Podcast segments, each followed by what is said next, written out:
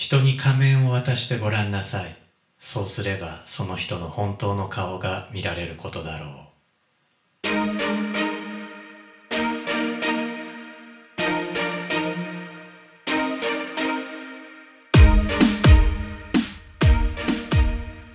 一ですおはようございますこのポッドキャストは僕が毎週お送りしているニュースレター STEAM ニュースの音声版です STEAM ニュースでは科学技術工学アート数学に関する話題をお届けしています。STEAM ニュースは STEAM ボート乗組員のご協力でお送りしています。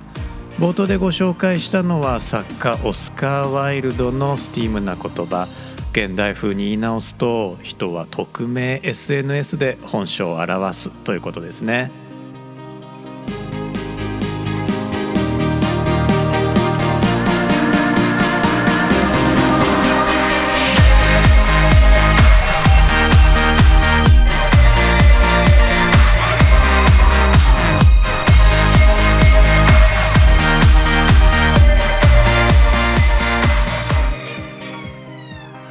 ましていちです。このエピソードは2023年4月20日に収録しています。このエピソードでは STEAM ニュース第126号からお吸い物バーチャルリアリティ位相幾何学の話題をお届けします。今週から LISTEN というサービスによって文字起こしも提供しています。よかったら概要欄の方チェックしてみてください。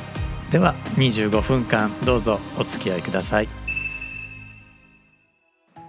皆さんはバーチャルリアリティあるいは VR という言葉を聞かれたことがあると思います。何を今更と思われるかもしれません。でもバーチャルリアリティの日本語訳はご存知でしょうか？仮想現実。これは日本バーチャルリアリティ老人会の鉄板ネタなのですがバーチャルリアリティを仮想現実と訳すのは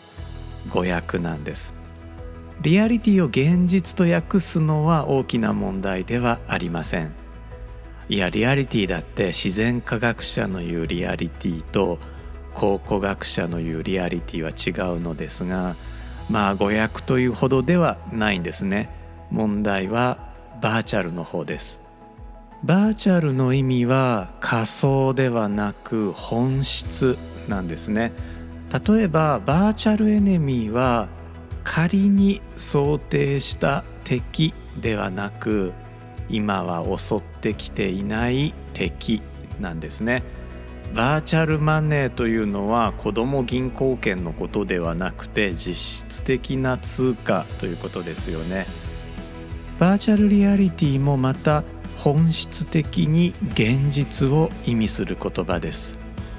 で僕はこう思うんですね。和食が生み出した文化の一つにお吸い物ってありますよね、えー、カツオとかあ柏、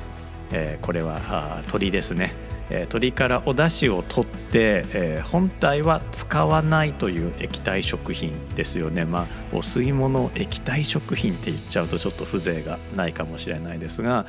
このお吸い物を生み出した都の料理人たちもうあんまり運動しなくなった貴族のために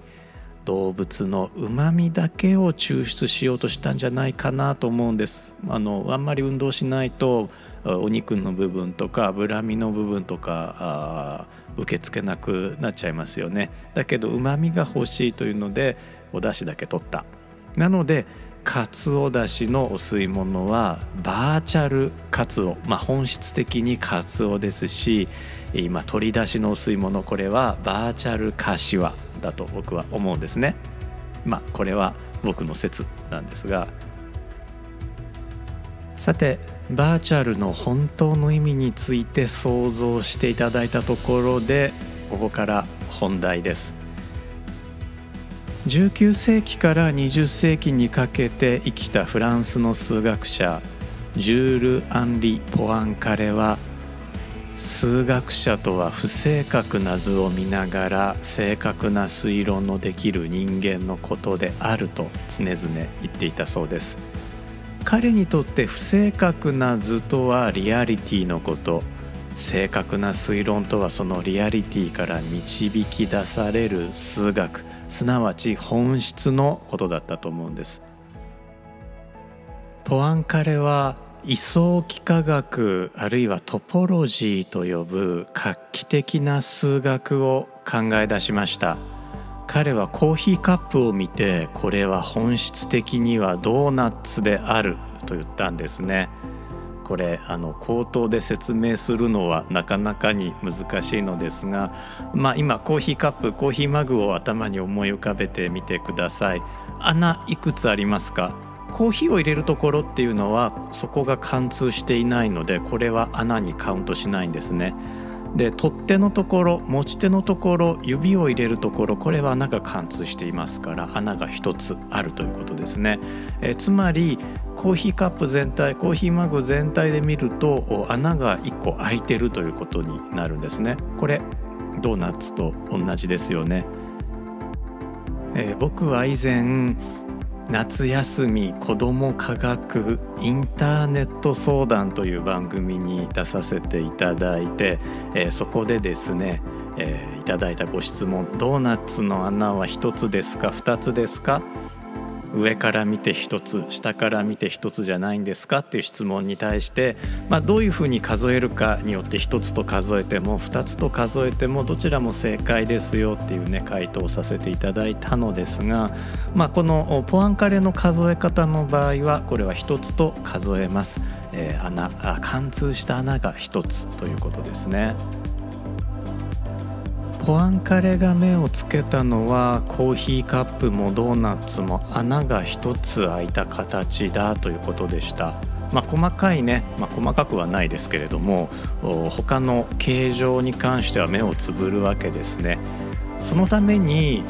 コーヒーカップもドーナツも数学者には同じに見えるという冗談もあります。で例えばあ日本のお茶碗を想像してみてください。こちらは取っ手がついてないので、まあ、少しずつ変形していってもドーナツにはなりません。これ変形していくとお団子と一緒になるんですね。穴がないですよね。なので、えー、穴のないお団子お茶碗は穴のないお団子と同じ形。えー、コーヒーカップは穴が1個あるドーナツと同じ形というふうに、位相幾何学では考えますこのように目に見える形を無視してしまって形の本質すなわち穴が開いているかどうかにだけ関心を向ける態度を位相幾何学と呼びます。ポアンカレの思考はここで止まりませんでした20世紀になるまで地球は平らなんじゃないかと疑う人が結構いたんですね。いやひょっとしたら現代でもいるかもしれません、まあ、この論争人類が宇宙から地球を見ることができるようになって写真も撮ることができるようになってまあ今時揉めることはないかなと思うのですがあ地球が平らなのか急なのかという論争はもう紀元前からありましたそして、え、例えば古代ギリシャの数学者たち哲学者たちは地球の上にいながらにして地球が丸い証拠というものをいくつも掴んでいったんですね。その中にはあ例えば月に落ちる地球の影といった証拠もあったのですが証拠の大半は地球上で手に入れられるものでした。つまり地球の上空から地球を見ることなく地球が丸いということを発見していったわけですね。ここからがポアンカレの考えです。もし僕たちの立つ星がボールの形あるいはドーナツの形のどちらかだったとしてその表面に立っているとします。上空から自分たちの星を見下ろすことができない時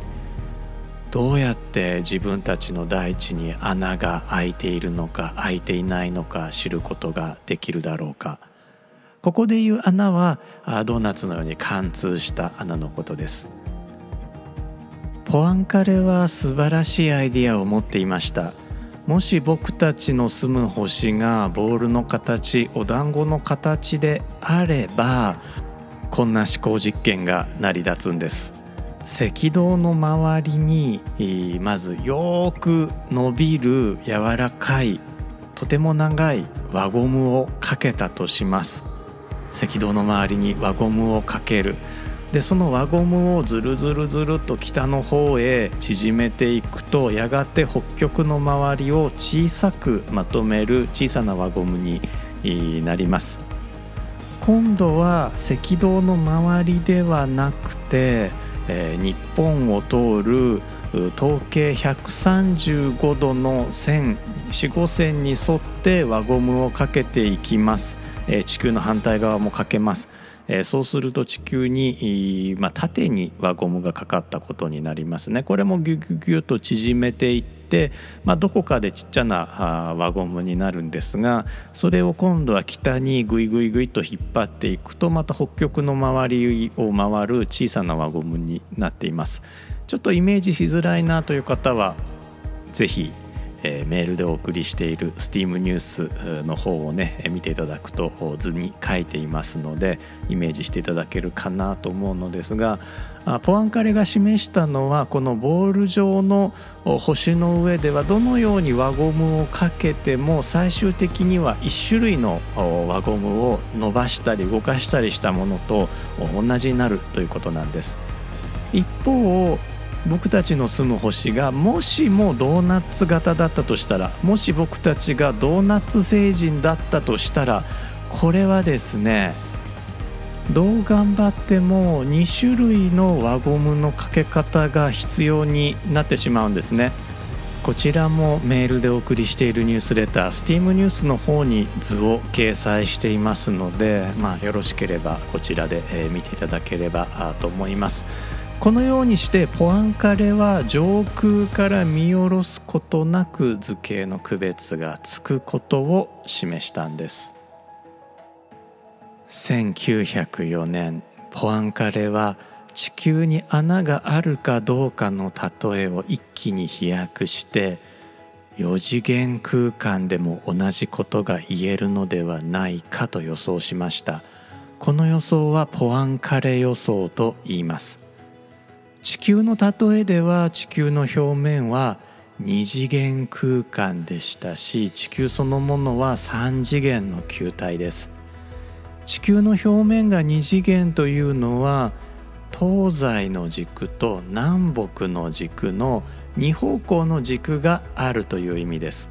現実の地球ではさらに標高があるのですが、まあ、今は本質的な球体を考えているので標高はないものと考えます。ポアンカレ予想は3次元の表面を持つ4次元の球体を考えるんです。いやそんなんどこにありまんねんって思ってしまいますよね。もちろんです。ポアンカレが予想を提出した1904年はアメリカの天文学者エドウィン・ハッブルが「まだスポーツにのめり込んでいた15歳の少年なんです。宇宙に大きさがあることそして宇宙が膨張していることを彼が証明してみせるのはその20年後です。ハッブルによって修正された宇宙像では僕たちはおそらく4次元の球体の表面に住んでいるんです。それゆえポアンカレ予想は重大な意味を持ってくるわけですねこの予想を証明に変えたのはロシアの謎多き数学者グレゴリー・ペレルマンでしたとても興味深いストーリーがありますのでご関心のある方あメールでお送りしているニュースレター STEAM ニュースの今週の書籍のコーナーをぜひご参考になさってください。ポアンカレは1928年に「科学者と詩人」という書籍も残しています。この書籍はポアンカレが個人へ向けて送った追悼を集めたものです。ポアンカレは高校時代には音楽が苦手だったと言われているのですが、まあ、この書籍読んでみるとなかなかの名文を書き上げているのでポアンカレのことをアーティストと呼んでも僕は差し支えないと思います。こちらも日本語訳が手に入るので、えー、よかったら Amazon とかで検索してみてください。というわけでこのエピソードではフランスの数学者アンリ・ポアンカレの仕事、まあ、その本の一部をご紹介させていただきました。今週はバンクーバーで開催されているテッドカンファレンステッド2023のライブ配信 TED ライブがありまして、えー、僕もリアルタイムに参加させていただいているのですがあ時差に苦しんでいます。これもしね地球が平らだったらバンクーバーだろうと日本だろうと時差がないので、えー、まあ、僕特にね夜に弱いので、えー、こんな苦しい思いはしなくて済むのになと思ってしまったのですが残念ながら地球が丸いので、えー、時差があります。いや本当ね辛いですね。で、え、なぜ僕がこのテッドライブにリアルタイム参加させていただいているかというとこの TED2023 のトークを、まあ、皆様と共有するイベントオンラインイベントですね。TEDx 出島ライブというのを4月29日に開催させていただくからなんですね。こちらは無料でご参加いただけますが事前登録が必要になります。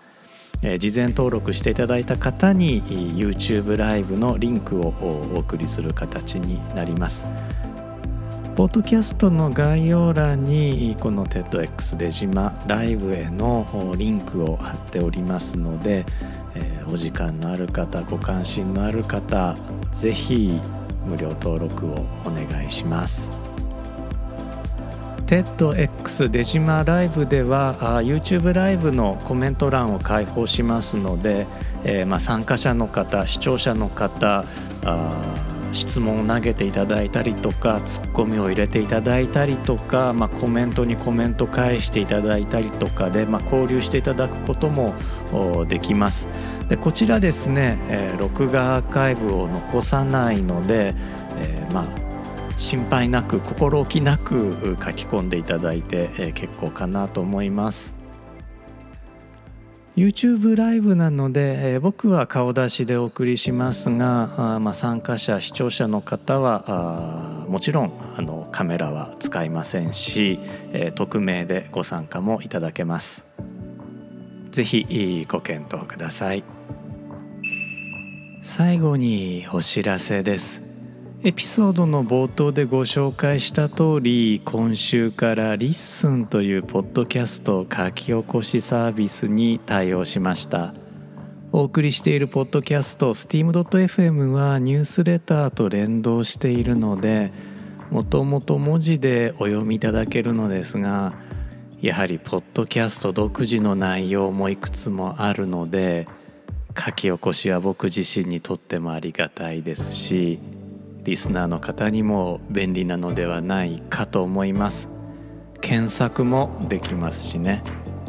現在 LISTEN はベータリリースということでポッドキャスターを少しずつ募集しているそうです。僕はリリース前に偶然 LISTEN を見つけて招待されてもいないのに参加申し込みをしてしまったんですよね。でその後で知ったのですが LISTEN を開発されたのははてな創業者で TEDx 京都のファウンダーでもある近藤淳也さんでした。TEDx 京都を一緒にしていた頃はよく遊んでいただいていました。リスンに参加させていただいたことで再びお話ができて楽しかったです。淳也さんほんまありがとうございます。